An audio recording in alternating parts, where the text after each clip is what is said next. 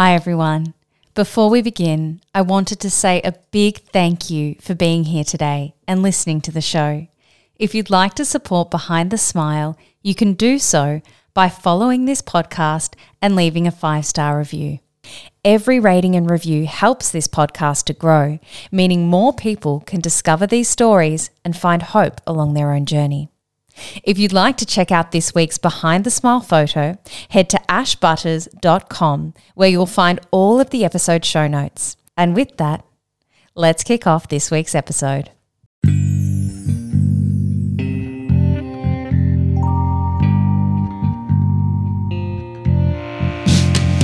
Welcome to Behind the Smile with Ash Butters, a podcast designed to reveal the truth behind the masks we wear. Together, we look to demystify the human mind and its behaviours in relation to mental health, trauma, and addiction. My name's Ash, and I'll be your host as we uncover the real stories of people's pain and the steps they've taken to live a life of freedom in recovery. From sobriety to spirituality, join me each week as we uncover the reasons why people seek recovery and how their lives have changed by living one day at a time. Hello, everyone, and welcome back to another episode of Behind the Smile. Today's guest is Justine Whitchurch. Justine is a 50 year old mum of two who has carved out a name for herself as a sobriety speaker, a fitness coach, and an author. Having been sober since the 13th of December 2013, Justine has created a full and happy life without alcohol and is passionate about promoting a booze free lifestyle. In sharing her story, Justine is making her mess her message and hopes to be an example to others that life without the bottle is beautiful. And with that, I'd love to welcome Justine onto the show. Justine, welcome to Behind the Smile. How are you today? I'm good, thank you. Wow, that was a superstar's welcome. I still, well I still, deserved. I still, I still can't get past the 50 bit. It's not long I've turned 50, and I, honest to God, it's well, still, it's still hard. This is say. the first time we're meeting in the flesh. You do not look 50. Oh my gosh, oh you look incredible. Gosh. What a poster for sobriety. Thank you. Thank you. Amazing stuff. and now we're actually recording here in on the sunny Gold Coast, which we is are. awesome. Thank you so much for joining me here in my hotel room on this Monday morning. You're welcome. Alrighty, let's dive straight into our conversation today. For our listeners to have the opportunity to get to know you a little bit better, I'd like mm-hmm. to ask you some quick questions. Mm-hmm. Can you tell me? Let's start off with where do you live? Mm-hmm. What does an average day look like? And what do you do for fun? Okay. So I live on the Gold Coast. I'm a Burleigh girl. So I went away for a long time and came back.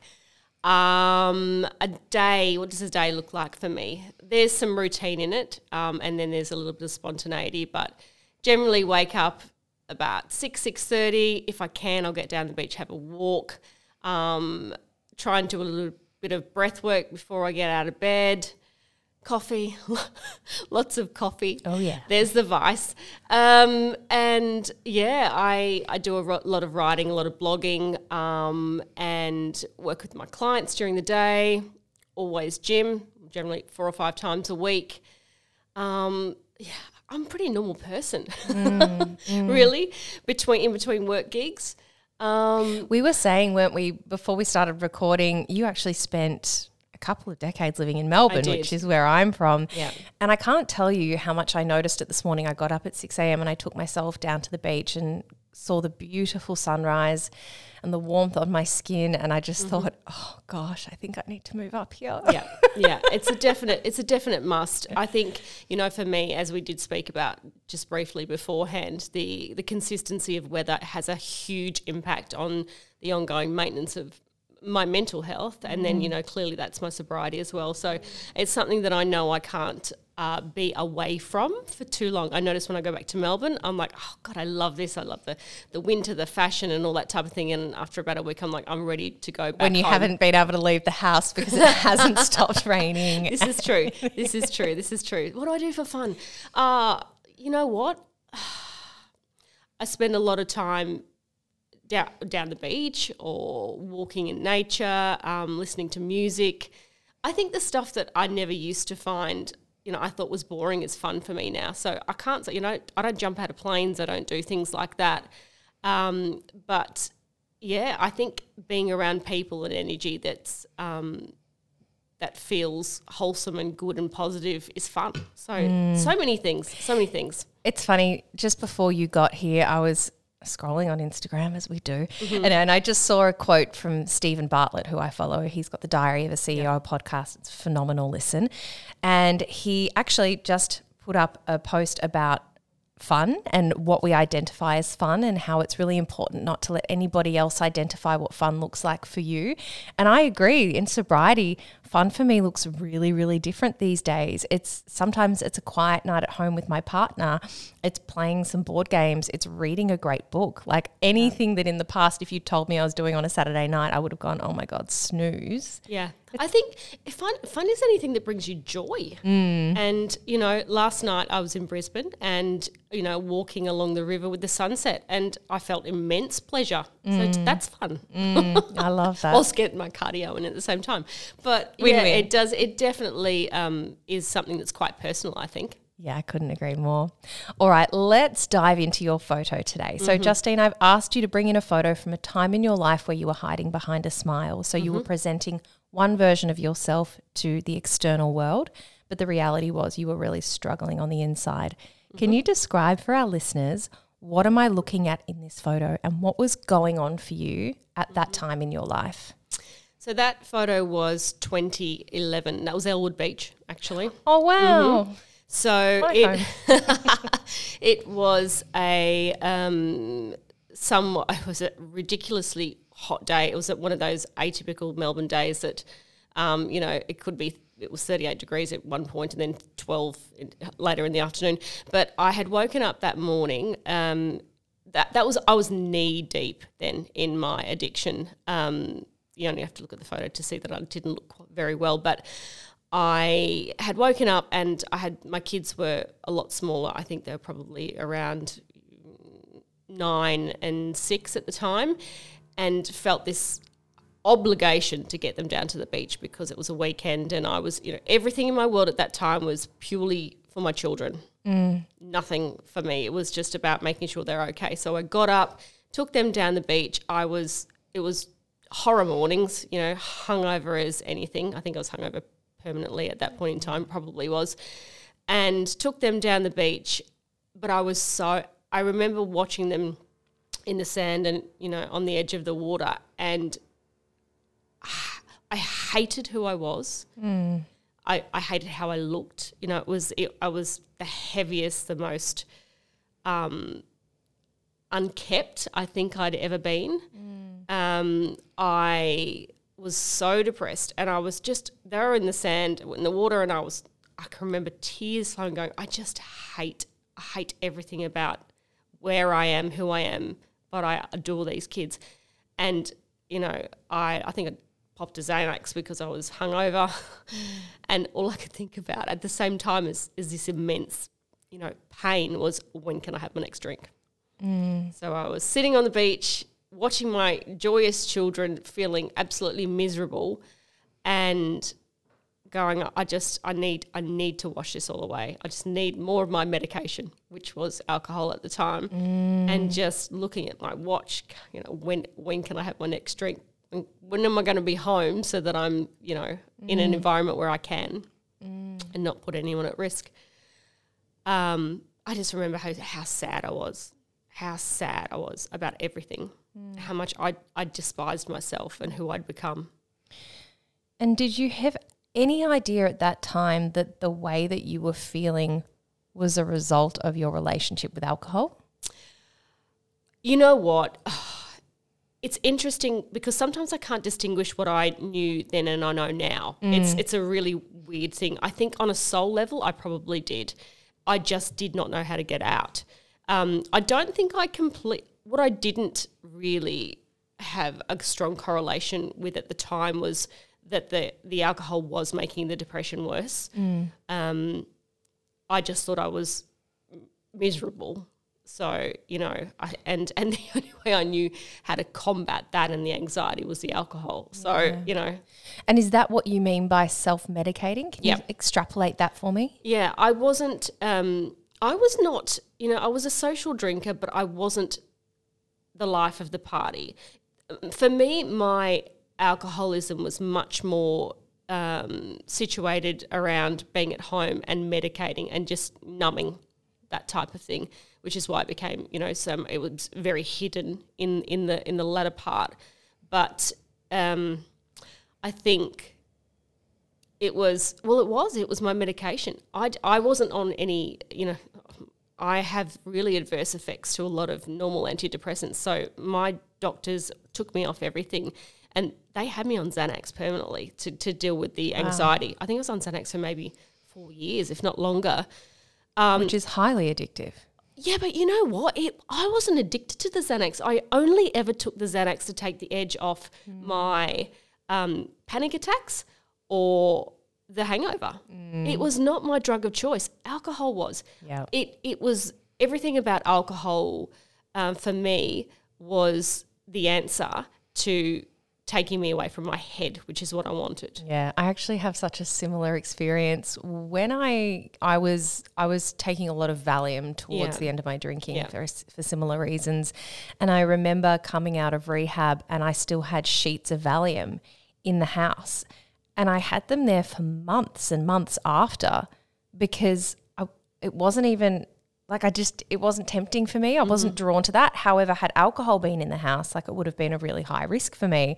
So much so that I ended up holding on to those sheets for I think like a year and taking them down to Melbourne and giving them to a friend. Like it was just bizarre. But it's interesting, isn't it? It's I think when you when you have that relationship with alcohol, it, that's your thing. Mm-hmm. It becomes like definitely the, the, one thing that does what no, nothing else can do.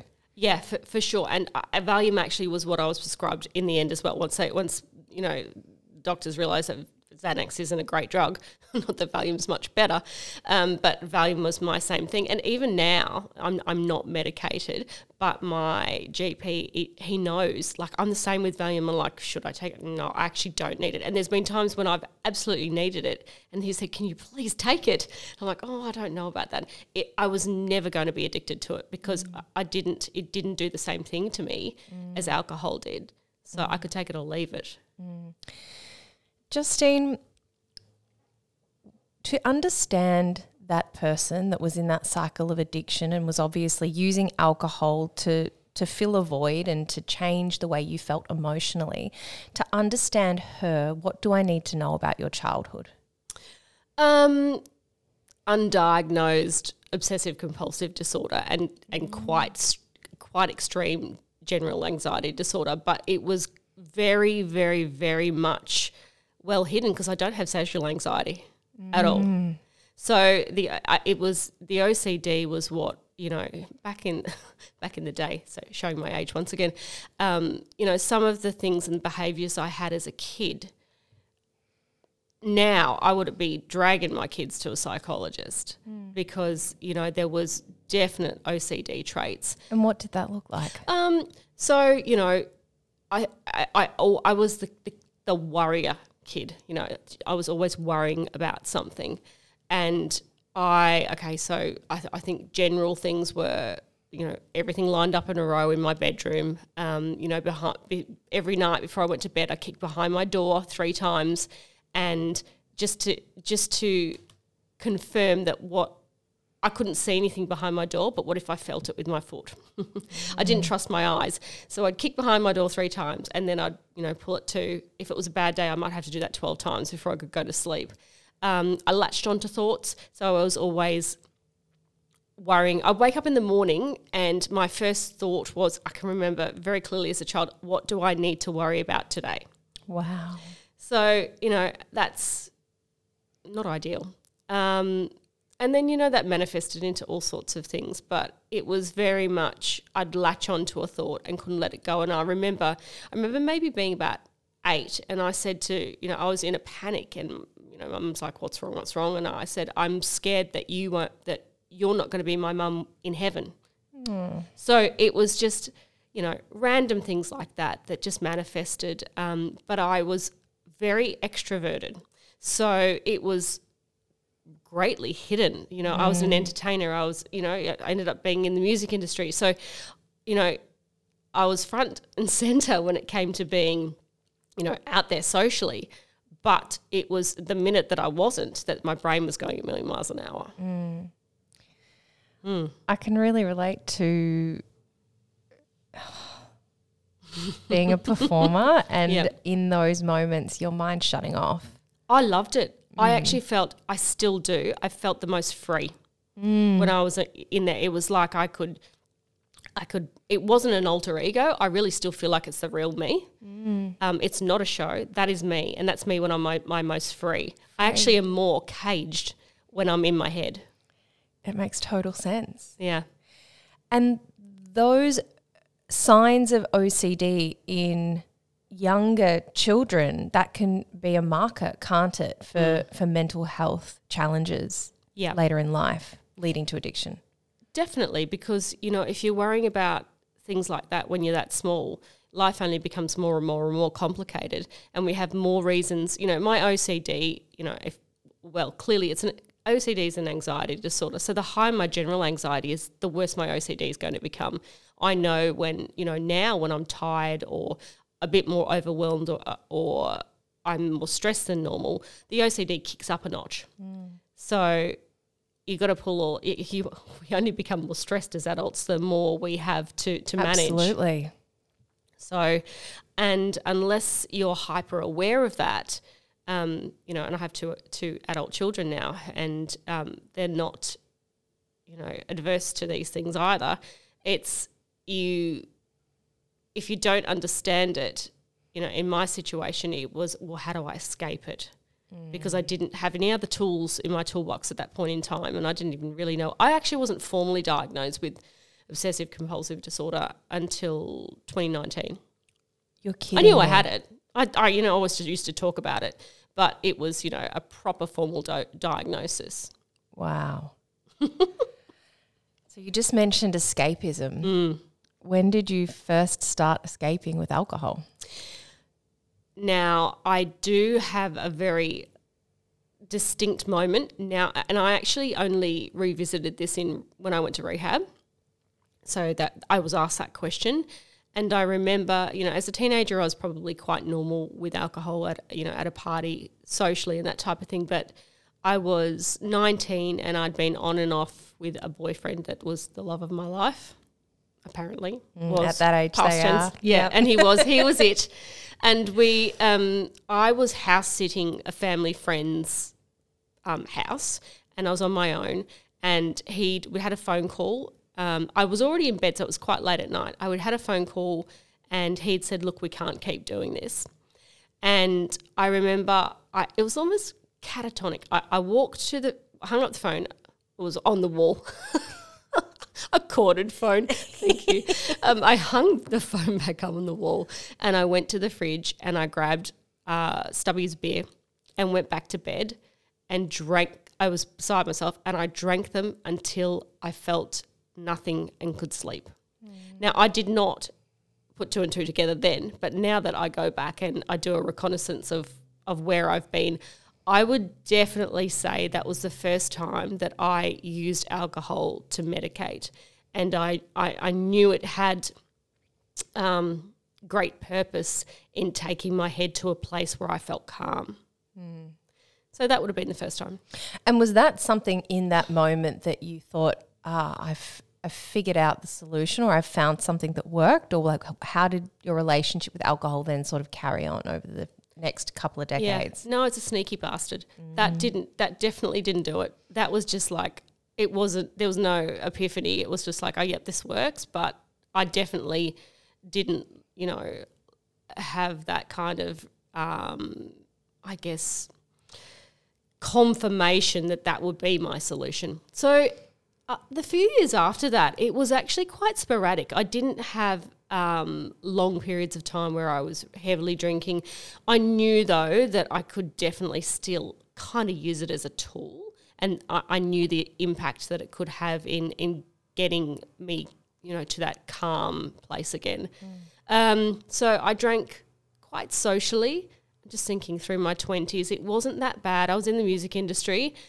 I definitely did use it at times then when my anxiety, performance anxiety was, you know, through mm. the roof. Mm. And I, I do recall at least one time where I nipped a little too many shots of vodka before I went on stage and then forgot all my words and things like that. Yeah, that was not good. Um, so it was it was definitely you know utilized, but it was not at um, I would call what I call my addict levels of um, consumption. So it sounds like it was really progressive Yep. in you because to hear you say that you were in of all industries the music industry which is so heavily surrounded with drugs and alcohol mm. and yet it hadn't quite taken off in you at that point is just it just highlights so beautifully how it really does to use your words sneak up on you. Mm-hmm. Yeah. Now, Justine, you identify publicly as having battled alcoholism. And can I just say, it is so refreshing to hear you say that, particularly being a female. I myself, part of the reason I created this podcast was to destigmatize that word. And I truly believe the only way we can do that is by talking about it and identifying with it. And I certainly identify as being an alcoholic in recovery, and I know you do too. So, firstly, I just want to say a big thank you for Yeah. that. Tell me, what did the alcohol addiction look like for you? Um, so you know, varying degrees clearly with consumption, but it was. I definitely would say, especially in the in the latter years when I was, I would call when I was right in my addiction, it was a psychological and a physical compulsion to drink whenever my anxiety was you know creeping high low whatever it didn't really matter it was it took the edge off all of that the physical symptoms of anxiety as well which i, I hated i still hate For somebody who's never experienced anxiety, can you describe? yeah um it's it, sometimes it can be almost like out of body experience where your brain is just going a million miles an hour and you can't distinguish what's real and not, what's not real. For me, physically, though, also I would have tremors, always have tremors. My heart would race. I would instantly have to run to the bathroom. Um, you know, God knows, with my addiction in the end, with the, my alcohol consumption and anxiety, I literally was chained to a toilet. it was that diarrhea just, co- I reckon diarrhea for three years. Wow. Um, it it definitely it hit my gut instantly. So I'm a real you know that brain gut connection. That's me. I'm still like that now. If something's not right, it'll go straight to my gut. Um, but I You must have incredible intuition. I do now. Yeah, no. And do you know what? I actually did before. And this is, you know, I- it's been joked that I'm a white witch, but I'm so in tune with where I'm at on a physical level and mental level now. It scares me sometimes. And I just think, gosh, I've missed out on so many years of of having that ability to to read myself and even like you know I'm slightly off topic but with hormones and mm. women I mm. know now there's been times you know previously like in my, in my cycle where I would I was I would I didn't even recognize at the time but where I would medicate with alcohol all the time. And all I know now is where I was in my cycle. That's just a peak in estrogen or this. And I was like oh wow I was a lot more drunk at that period of time. And now sober, I look and I go, okay, why am I feeling like, oh, right, that's where I am. Write it out a day later and I'm fine. That's so, it. We're so much more in tune to our own physical bodies and yeah. what we're going through emotionally as a result of that. my head pings. It's that clear. And I love that. And I'm scared of not having that. So, that can be um, a bit of an issue sometimes because I, you know, I don't like to take any any medication at all. But you know, for me, when I drank alcohol, though, for the longest time, I feel like the moment I had one, I physiologically needed more. It wasn't it wasn't even a choice. It's like you have one, you know that you're going to have another 10 because your body needs it. And It sets off that phenomenon of craving, right? Correct. Yeah. Yeah.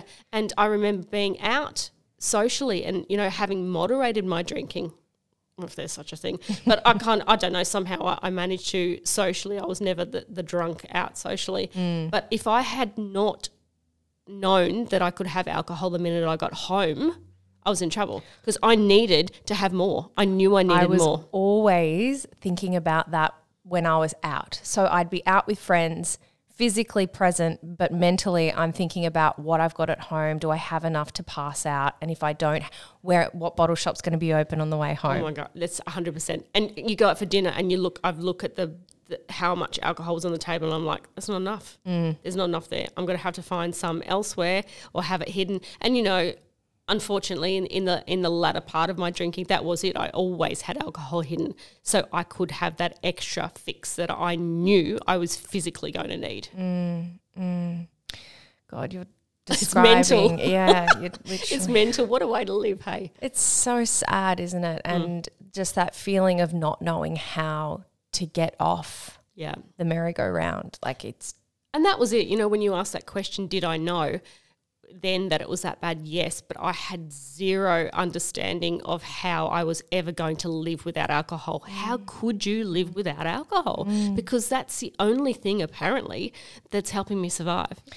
not But it's killing me. yeah, and not only that, it's everywhere. Mm. It's in every social situation. It's used to celebrate, to commiserate. Pretty much any day ending in Y. Like that's Yep. the society that we live in today. Yes, definitely. And that's, you know, that is the challenge. And that's, I guess that's where I'm the most vocal um, in, in, in the public spectrum because I, I just, it has to be easier for people to stop because we have an epidemic and, you know, women, men, but it's, it's just still so hard for somebody to go out there into society and not feel like a social leper um, if they don't drink.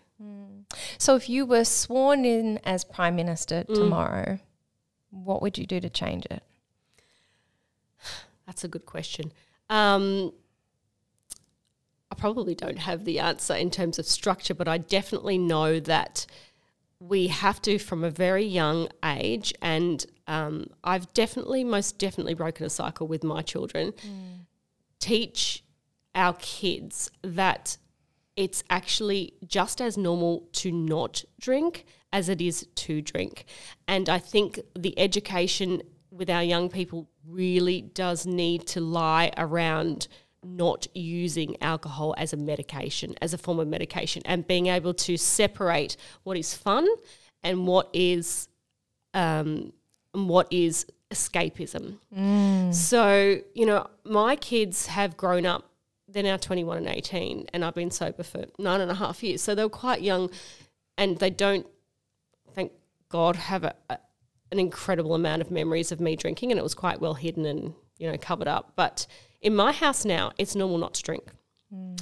And my daughter, she's t- she's 21, and I remember a couple of years ago she was going to a party. So we have a very open communication about mental health and what we're doing and what the and you know they know my story um and i know that evie said to me uh, she was going to a party and i said to her are you drinking tonight and she said no i'm feeling anxious so i'm not going to Wow. so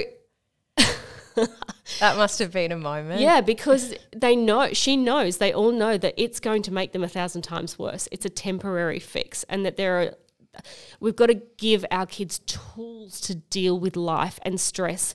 Alcohol's not the answer. Mm. Although we've plugged it as it's still functioning in society as it is. You mm. know, mum to mum, had a shit day with the kids, you know, you know, whatever have you, overwhelmed, Wine o'clock. jump over. Mm. Let's have a champers because that fixes everything.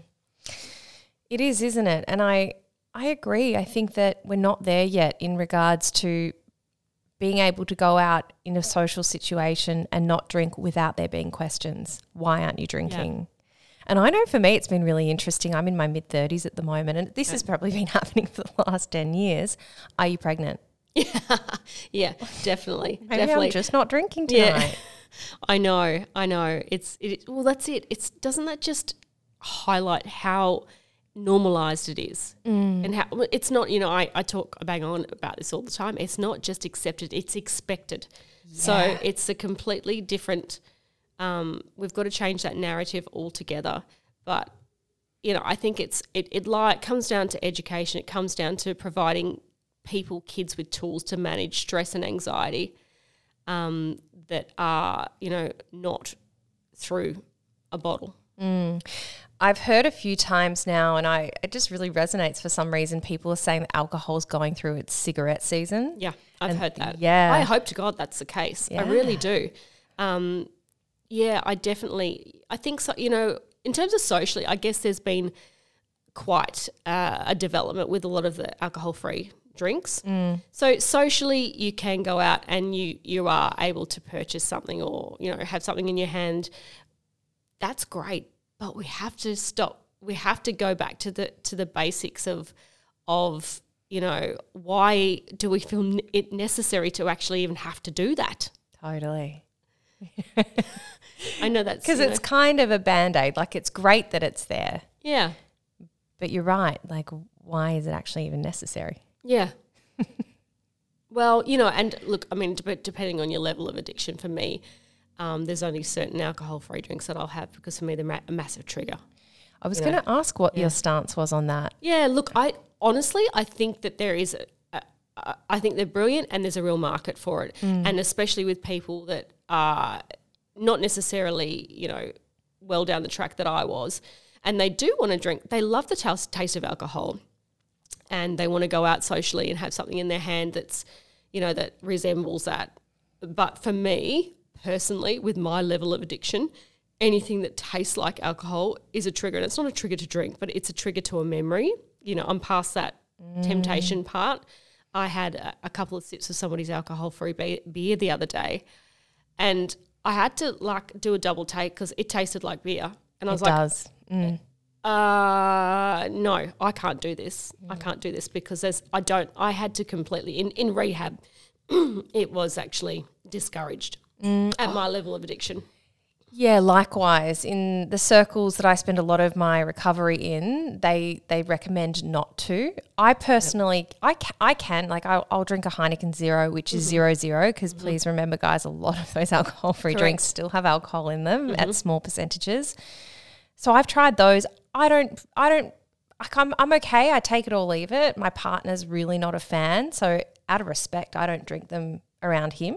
We don't have them in the house. yeah Um, but I, but I, I still can and I don't mind it. But I just love what you said about how it may not necessarily trigger a craving to drink alcohol, but it can still trigger you. And then all of our other little process addictions can come out sideways, can't they? yeah for sure for sure and it it um it actually took me back to t- a time and a place and stuff that I don't need to revisit. So I think it probably does different things for different people, but it was an emotional trigger. And you know, I can I can sit here now and without having wine, I can taste wine. It's it's so um, you know embedded in whatever you know psyche, senses I have. Um, yeah, and the smell of it. You know, there's certain things I think it's you know it's different for everybody, but for me, it's no. I I'm past the point of having that and wanting to have a drink. It's it's what it does to me psychologically. That's not necessarily a positive thing. Yeah, absolutely. Now, you've touched a couple of times on the fact that you went to rehab. So, can we go there now if that's okay Mm-hmm. Yeah. Mm-hmm. for you? I want to know what was the catalyst. But, and I'm was was that your final? Was that your end to drinking then no, and there? not Okay. quite. So it almost was. I um I came. I was living in Melbourne, and my family essentially scooped me back up to Queensland with my two kids at the time, and I don't. Uh, they knew I was in a bad position, but not as bad as what I was. So it was highly encouraged by my doctors at the time that I went into a resident residential program and I bucked and kicked and screamed because I didn't want to leave my children. So I went into a day clinic uh, three days a week at Currumbin Psych Hospital. And it was, um, you know, in conjunction with my doctors, I was on, you know, um, medicated with Valium, you know, to come down, do the whole withdrawal process. And I did the first eight weeks in there, and there was so many. I'm a really visual, practical person, and a lot of the ther- all the cognitive stuff was super. It was like NLP, and I, you know, I was a workplace trainer and assessor, so I knew a lot about that. So I needed to be able to visualize what my brain was doing and why I was the way I was, and um, so I had eight weeks, three days a week in there, and my family drove me in and picked me up so that I, I went. Otherwise, you know, I can guarantee you, There were times where I had snuck alcohol in the night before and sat in the group therapy session dying, um, you know, waiting for my Valium to kick in so that I could participate. Um, so I did actually did two eight week blocks in there, and I came out. It's really interesting. I stopped medicating with alcohol, so I did not. I got myself to a place where I was uh, physically a lot better. I was, you know, clearly I, I I had a lot of work to do because I was in really bad shape physically. You know, my liver was showing signs of cirrhosis. I had a couple of episodes, I probably need to go back to that, just before I went into rehab where I was found non-responsive, ambulance to the hospital, Wow. 0.38 at nine o'clock in the morning. Um, so I had some really close calls. And there were times when I'd potentially mixed the Valium as well, unknowingly, with my alcohol. It was not as a, wasn't my drug of choice. Um, and yeah, so they were the catalysts that put me in there. It was like, you know, you're actually, at one point in time, the doctor said to me, you, you know, you've got months if you don't stop. So I was about 47 kilos. Um, alcohol replaced food. Um, you know, my platelets were through the roof. Uh, sorry, my platelets were really, really low. My triglycerides were super high, so I was at risk of a heart attack.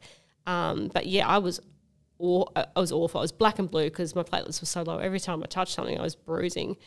Um, and I came out and I stopped medicating. I was in a different environment, so I moved back up to Queensland. I was in the sunshine. I lived near the beach, um, and I guess at that point, I definitely did not think that I was going to give up altogether. I'll be absolutely honest. I was coming out and I was I'd got on top of it. That was it. I was going to be able to manage my alcohol so that I could still drink because I still didn't think that I could actually not live without it Yeah. and not even live without it for the medicating, but not live. Then it became, oh, hang on, how can I actually now? How can I socialize without it? Uh, so I came out that first year and I drank on the odd occasion socially. Never ended well. It just never ended well. And the following year, I drank on three occasions, and I'd, I'd set myself up so that I drank every every twelve weeks. I love the con- the control measures, the, sh- the shit that you put around it. Like, and, I, and the week before I decided I could have a drink, it was anxiety that whole week because I'm like, mm. oh god, I don't want the hangover. I don't want this. I know what I'm going to do. Yeah, Just quickly, it's really interesting. People often say to me, "Well, how do I know if I've got a problem with alcohol?" And I'm, I say, "Well, do you put in control Boundaries. systems and Yeah. boundaries around your drinking?" If they say yes, I'm like, "You've probably got an issue with your relationship with alcohol because normal drinkers just don't need to do that." no, normal drinkers can take it or leave it. It's it's just not even it's not an issue, you know. Um, but yeah, well, and there's you know there's varying degrees. We know with this whole grey area drinking, there's varying degrees of, dependency. It's still dependency though. I've got to say that. I'll bang on about that. If you are still putting boundaries around your drinking, there is a dependency on alcohol. I agree, one hundred percent. You know, but yeah, I mean, everybody's got to walk their own walk, don't they, before they can get to that point. But yeah, I and it, and it wasn't until the last time that I drank um, at a work Christmas party where I'd I'd said, right, well, I'm not going to drink at the dinner because I know if I start, I still knew that physical thing. If I if I drink at the dinner, I'm going to be absolutely hammered by this time because I'll the compulsion will be there. So I waited until we went out to the club, and I think then when I got there, I drank you know six or seven champagnes in an hour and a half, and I was just gone. But that was the last time I drank. Oh my gosh, Justine literally did the same thing. Really? my final like bender i'd been at work all day and was invited to work drinks and i chose not to go because i knew at that stage that i couldn't control my mm. behavior once i started drinking got home bought the bottle of wine on the way home and then look everyone's heard the story if you haven't you can go back to the mm. previous episodes but it was that whole idea of i'm going to control and moderate here i'll let myself have a couple at the end but it doesn't matter because once alcohol touches my lips, all bets are off. Absolutely. It's gone. There is no, you know, how do you, mo- it just, it just, it just, I guess it always um, confuses me how we are so in denial that alcohol is a an addictive substance. So it has those proper, it does that to us. It's not a matter of willpower mm. because we're we're consuming something that's actually got a hold on us most of the time. Mm-hmm. It's not like you know how strong is your power of mind. For God's sakes, it's look at what you're what you're consuming. Exactly right. It's doing exactly what it's designed to do. Correct. Yeah. Wow. So that was your final night drinking. You, Yeah. I imagine you weren't feeling great the next day. No. So the I think the next day, yeah, was well, it was the next day that became the catalyst of not drinking. and so, what did that next 12 months look like? Because I know for me, like early recovery is tough. It's, mm. it's not easy. You're navigating everything for the first time. Life without alcohol it can be really challenging, especially learning how to f- process those emotions and those feelings Yeah. without that something to numb. Yeah. I think in that previous, in that year prior, where I'd allowed myself to drink on three occasions, very early on in my recovery, I was introduced to fitness, which is something that I, I wish that I'd had in my toolbox as a kid because that would have been, my life would have been completely different. Um, and in that year, I knew every time I drank, it had, I couldn't train the next day. Um, so fitness and health had become already become an integral part of my I guess my my maintenance, my recovery, and then my ongoing maintenance. And I, it's something that I just, you know, no matter who it is, if you are deciding to hang up your drinking boots, I say put on your running shoes, hang up your drinking boots, put the running shoes on, just for the moment. I, you know, I overtrained for a long time, but it didn't matter because I was doing something that was, you know, physio- on a physiological level good for me. Um, there was routine, there was discipline, all that type of thing. So I then, I think I just, you know, filled my life with healthy, fit things. And living, mo- having moved back to the Gold Coast, it was, it's such a way of life up here. It's early mornings, as we've just mentioned. It's, you know, the sun is shining even in winter. You've got opportunity to get out there and, um, you know, enjoy nature and all those sorts of things. So I really did throw myself into that and, and family and um, starting to take care of, you know, all of the things that I hadn't on a physical level as well.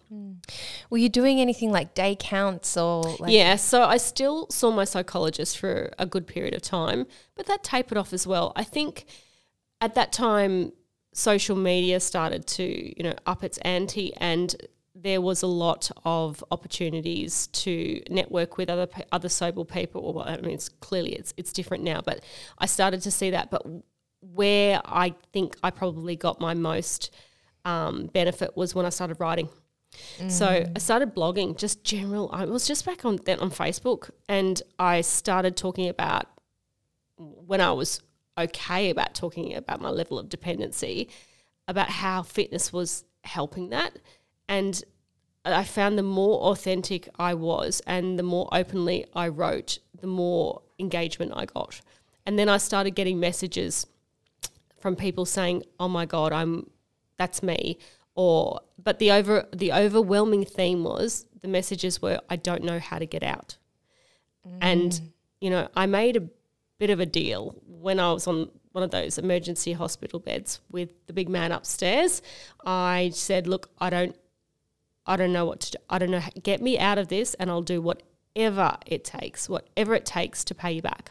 And I never knew what that looked like. I mean, I was a corporate woman. I wasn't into fitness. I wasn't doing any of those things. But when I started my fitness and then I started writing, and all of a sudden these messages started coming through, it was instant. I knew there's your purpose.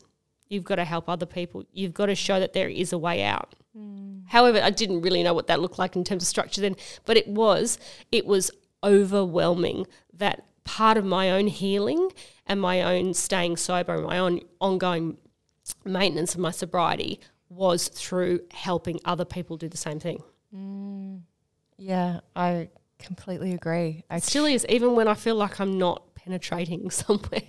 I, I I'll I'll get um, a message or something, and it's like a reminder. No, just stay on track. You're on track. Mm. Yeah. There's nothing for, for me personally, there's no better feeling in the world than helping another person step into this life. Yeah. However Totally. you do that, you know, whether it's through social media, a podcast, an interview, a phone call. Yeah. I would I would 100% agree. 100%. Yeah. They're, they're all the things that keep me going because, you know, um, I'm an empath and I hate seeing other people in pain. And when you know that, when you know there is life and a beautiful life and a possible life on the other side, I don't see that I have any other choice but to show that and to mm. demonstrate that. Mm, mm.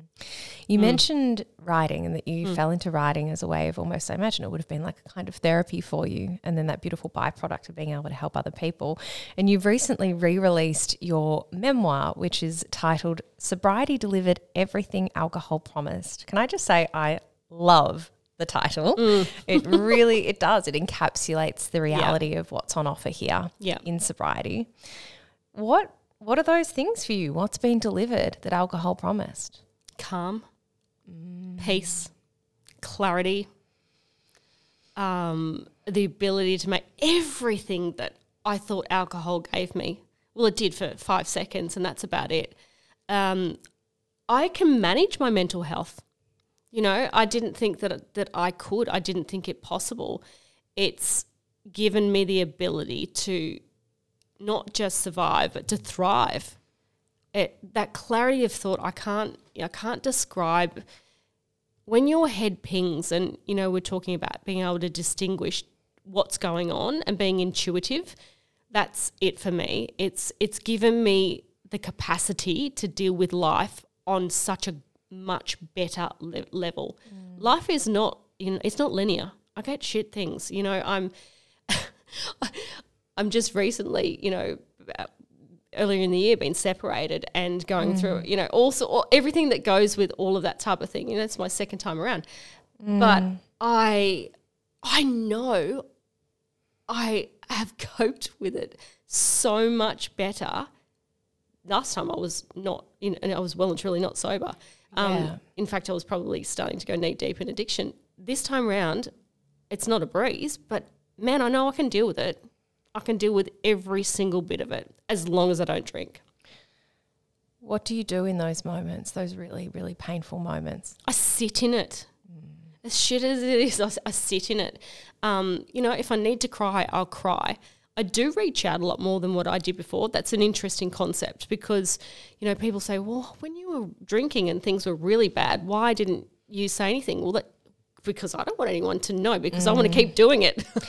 oh, and it's the more, you know, you sit in your psychology sessions and I tell them what I want so that, you know, there's only a certain amount because I'm not going to reveal the whole thing because I still want to drink. Yes. So um, I didn't bare my full truth to anybody. And now I can. And now I can be vulnerable and know that I'm in a safe place.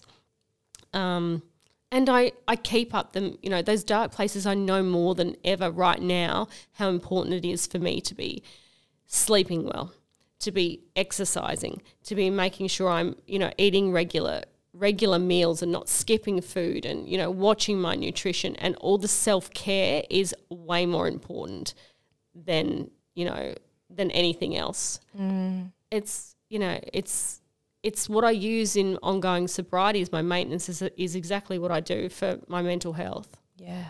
It's just almost like going back to basics, isn't it? Oh, I actually say that. Go back to my go back to basics when I'm feeling not great. Back basics: eat, sleep, exercise. That's it. And anything else that is um, not a a prerequisite at that point in time has to get pulled back on. I want to know if someone's listening today and the the the idea of fitness, they're like, I'm just not, I'm not a sporty person, or I, I- you know, the gym, I get really intimidated by. The, like, what's some advice as a fitness coach as a way somebody can start to dip their toe into this area? Yeah, I think that you need to um, uh, look. I'm not going to say that there's that I love it all the time. I think there is a certain amount of just got to take it on the chin because it's like taking a tablet. It's good for you at the time, but choose something that that you enjoy. Mm. So, you know, if that's walking for you, you know, I, I can tell you in, in the beginning before I started the gym, I just walked a million miles. I think no matter what you do, if you can walk and walk and So walk, underrated, isn't oh it? Oh man, just put your shoes on because you also, you know, you, you're present generally when you're walking. And I can remember the first few times when I was, you know, getting sober and walking, I'm like, oh I didn't know that house was there or that tree was there. So there's Totally. distractions, right? I've only walked past it a thousand times. Um, I why I like the strength training and the gym is because, uh, or anything that that pushes you, increases your natural capacity to cope. So I know for me that that correlation between good physical health and strong mental health was really reinforced in the beginning. You know, when I first started training, no matter, I guess, no matter what it is for you, but for me, I started CrossFit, which I don't do now. But when I, I found something that challenged me, and all of a sudden I'm doing, I don't know, 100 rope whips that I, I couldn't do two in in the beginning. I'm like, oh my God, it, the, the mental strength it took to do that, I started thinking, if I couldn't do this before and I could control my body and my brain enough to do this 100 rope whips now, I can control or I can manage my brain when it's doing things I don't want it to do. Mm. So mm, it's just it's resilience. It increases your resilience, and we all need to have you know that that stronger sense of resilience is what's going to stop us from dipping into waters that we shouldn't be. Mm. And I think that you touched on as well discipline. Oh man, you know if you're an addict, uh, or I just think anybody in who has mental health ongoing or underlying mental health conditions, we need structure, we need discipline. It's a it's a non-negotiable. Yeah, I completely agree. Yeah. I know that for me, I've, uh, being a type A perfectionist, I've, I've always been disciplined t- to an extent. I certainly wasn't disciplined in my the way I tried to manage my drinking. Yeah. That's where I fell fell apart. But I know that it's held me in good stead in my recovery. Yeah. Because there's things I just show up for every single day. Yeah. In saying that though, I allow myself grace. And if mm. there is a day where you miss it, Yep. that's okay too. But it's about being able to get really honest with yourself. And, you know, if, if one day turns into two days, turns into three days, Yeah. to, to be able to just have that very gentle, loving conversation. All right, what's going on here? How can I get myself back on track? Because I know at the end of the day, this is going to make me feel better. Yeah, one hundred percent. And I think I think to begin with, for those that haven't had um, exercise as, as a tool of, of coping with life before, such as myself, I needed enough time and I needed enough evidence to show that I felt better when I did it. So I think that's you know for me, there are definitely days where I will. You know, I, I'm very, I'm very hard on myself, and, and like you, I'll if I don't want to go to the gym or I'm not feeling like it, I'll say, okay, is this my do am I physically incapable of this? Do I really need a break or am I making an excuse for myself? and I usually know.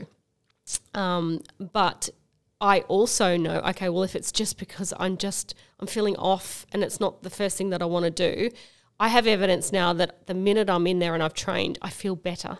So I can draw on that. Yeah. And it's consistency, Yeah. right? Like that, that, yes, you'll feel better initially, but it's that showing up day after day consistently when you start to see the results. Yeah. That, yeah, you get that real boost of confidence Mm-hmm. and self esteem, and as well, all of which is contributing to better mental health. Yeah, hundred percent. And it's you know you're moving, you're cre- you're creating feel good hormones. So you're on a physiological level, you are technically, scientifically, creating happy, positive, you know, hormones that are doing nice things. Yes, all the endorphins, all the serotonin. Yep, exactly, We'll exactly. it. There's not really a bad part about exercising, really, is there? No, not really. I mean, it, anything can be overdone. Oh yeah, it can, it can, it definitely can. with everything in life, of course. Correct.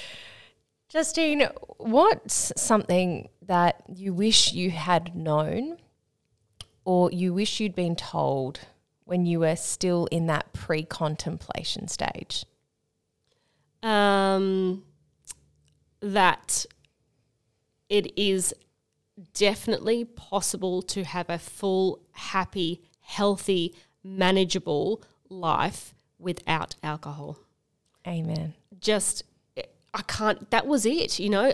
Honestly, that was, and that you will manage, you know, that I think the social part of it, maybe I was slightly older as well. So by the time I, you know, stopped drinking, I was mm, 40, just after 40. And I wasn't out there, um, mind you, uh, people my age drink just in different capacities and different Totally. places. but I can and I will manage my life In fact, I'll manage it way better if I don't drink. Beautiful message. Mm.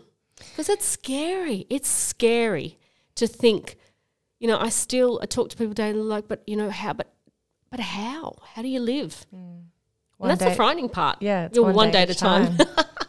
one minute at a time sometimes. Absolutely. But it's possible and it's not just possible. Like it's funny because my dad's been sober for 36 years now. I Wow. Think. Yeah. Yeah. So he and he was a straightforward AA man. Um, and when I was in the height of my addiction, it was it was just just soul destroying for him. But he did mm. say to me when I was, you know, a few years before I stopped, he said to me, Justine, I know that I'll cope with anything in life as long as I don't drink.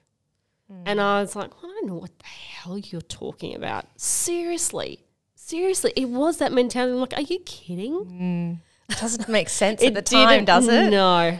And it then didn't. and then it makes it makes all the sense. crystal clear Yeah.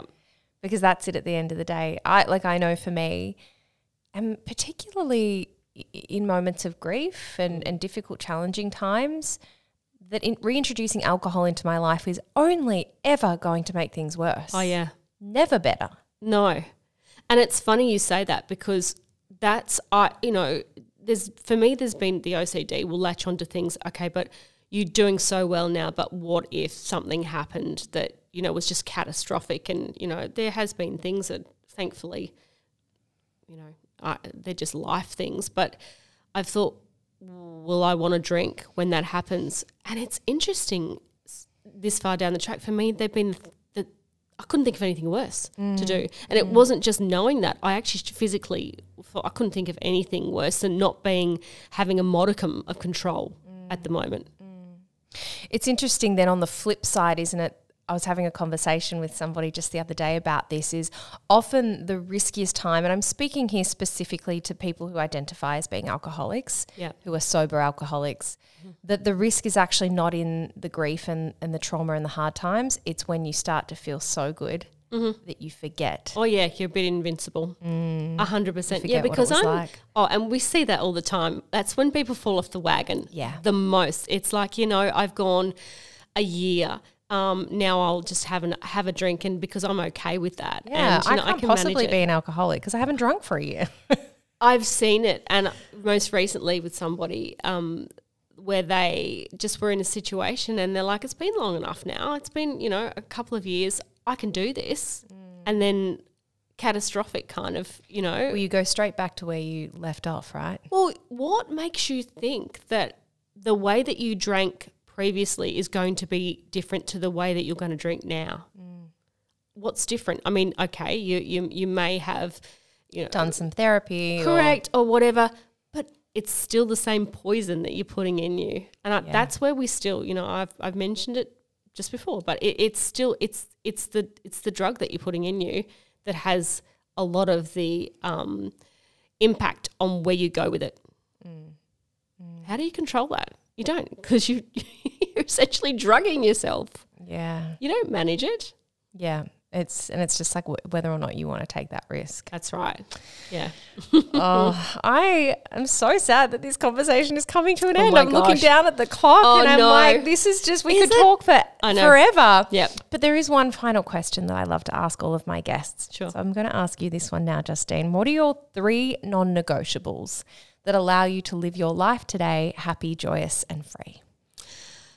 Three non-negotiables. Um, definitely, I need to move. So it's you know there is exercise. A healthy, fit lifestyle has to be in my structure of my every day, every second day. In some capacity, it has to be there.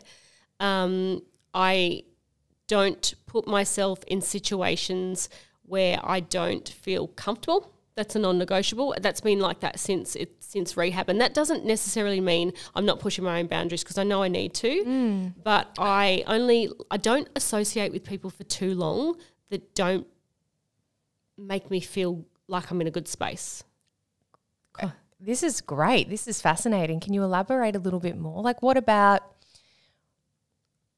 family members? Say say, say you had Mm. a triggering family member and you know you need to show up. Like, how do you manage and control that? I show up and then Mm. I leave when I need to leave. So that's been the same since rehab. I've been really solid on that. If I don't feel good in an environment, and I know it's, you know, in the beginning it was a matter of safety because I might want to drink, but now it's, that's, it's still safety because it's safety of my mental health. Um, if these people don't, aren't positive in my energy, I'll tolerate it for a short period of time. And clearly, there are some situations that you have to be in. We can't pick and choose everybody that comes into our lives. But I don't necessarily build strong relationships with those people or be in their in their space for too long. And what's some languaging that you might use to get out of, say, a barbecue that you've you've you've, you've had your time and it's time to leave? I've I've got something to do. I've got clients. I've got to, I've got to move. I'm tired. I'm just not feeling great, or I just need to leave. You know, I'm not going to be. Um, yeah, You'll just be direct about it. Yeah, re- relatively direct. I'm not going to say not I'm not going to say I don't feel good in your energy. I will clearly, you know, I don't think that that's necessarily the right thing to do. but Be a little more tactful. yeah, I'm I'm leaving because it's time for me to leave. Yeah. You know, it's it's, It's time for me to leave. I can go to a party where everybody's drinking when everyone's starting to get super hammered. I go because not because I feel triggered, but because I just don't enjoy that anymore. Mm, yeah, same. Um, and the other thing, I think the other non negotiable for me is that I, and maybe this is part of my age now as well, I've got to the, that place where I need to make choices that work for me. Um, clearly, I have other people that I need to take into consideration, but what I choose to do, if it's authentic to me, it's the right thing. So I don't really care what other people think. That sounds freeing. it's the most free that I think I've ever felt, especially in the last few years. And maybe that, as once again, that maybe does come down to my age a little bit as well. But my choices are my choices. And when I'm tapping into who I really am, that's when I'm the happiest. And really, that's all that matters. So, um, you know, I, I feel now more like I did when I was maybe 17, 18 and ready to take on the world, but with a crapload more wisdom. So I feel like I've had my I'm coming having my eat, pray, love moments at the moment. but it's it's true. It's like I it doesn't at the end of the day it does not matter what whether that's drinking too you know why don't i drink because i choose not to drink because for me it's a it's a death sentence hmm. what do you think about that i really don't care because i'm blissfully happy Yeah. and everyone around me is has my kids have got a mum that's present that's that's there that is in the the best capacity to be able to look after and nurture them my family have me as you know i'm here i'm alive my friends have me switched on and able to help them i don't what is the downfall of mm. anything that i do mm.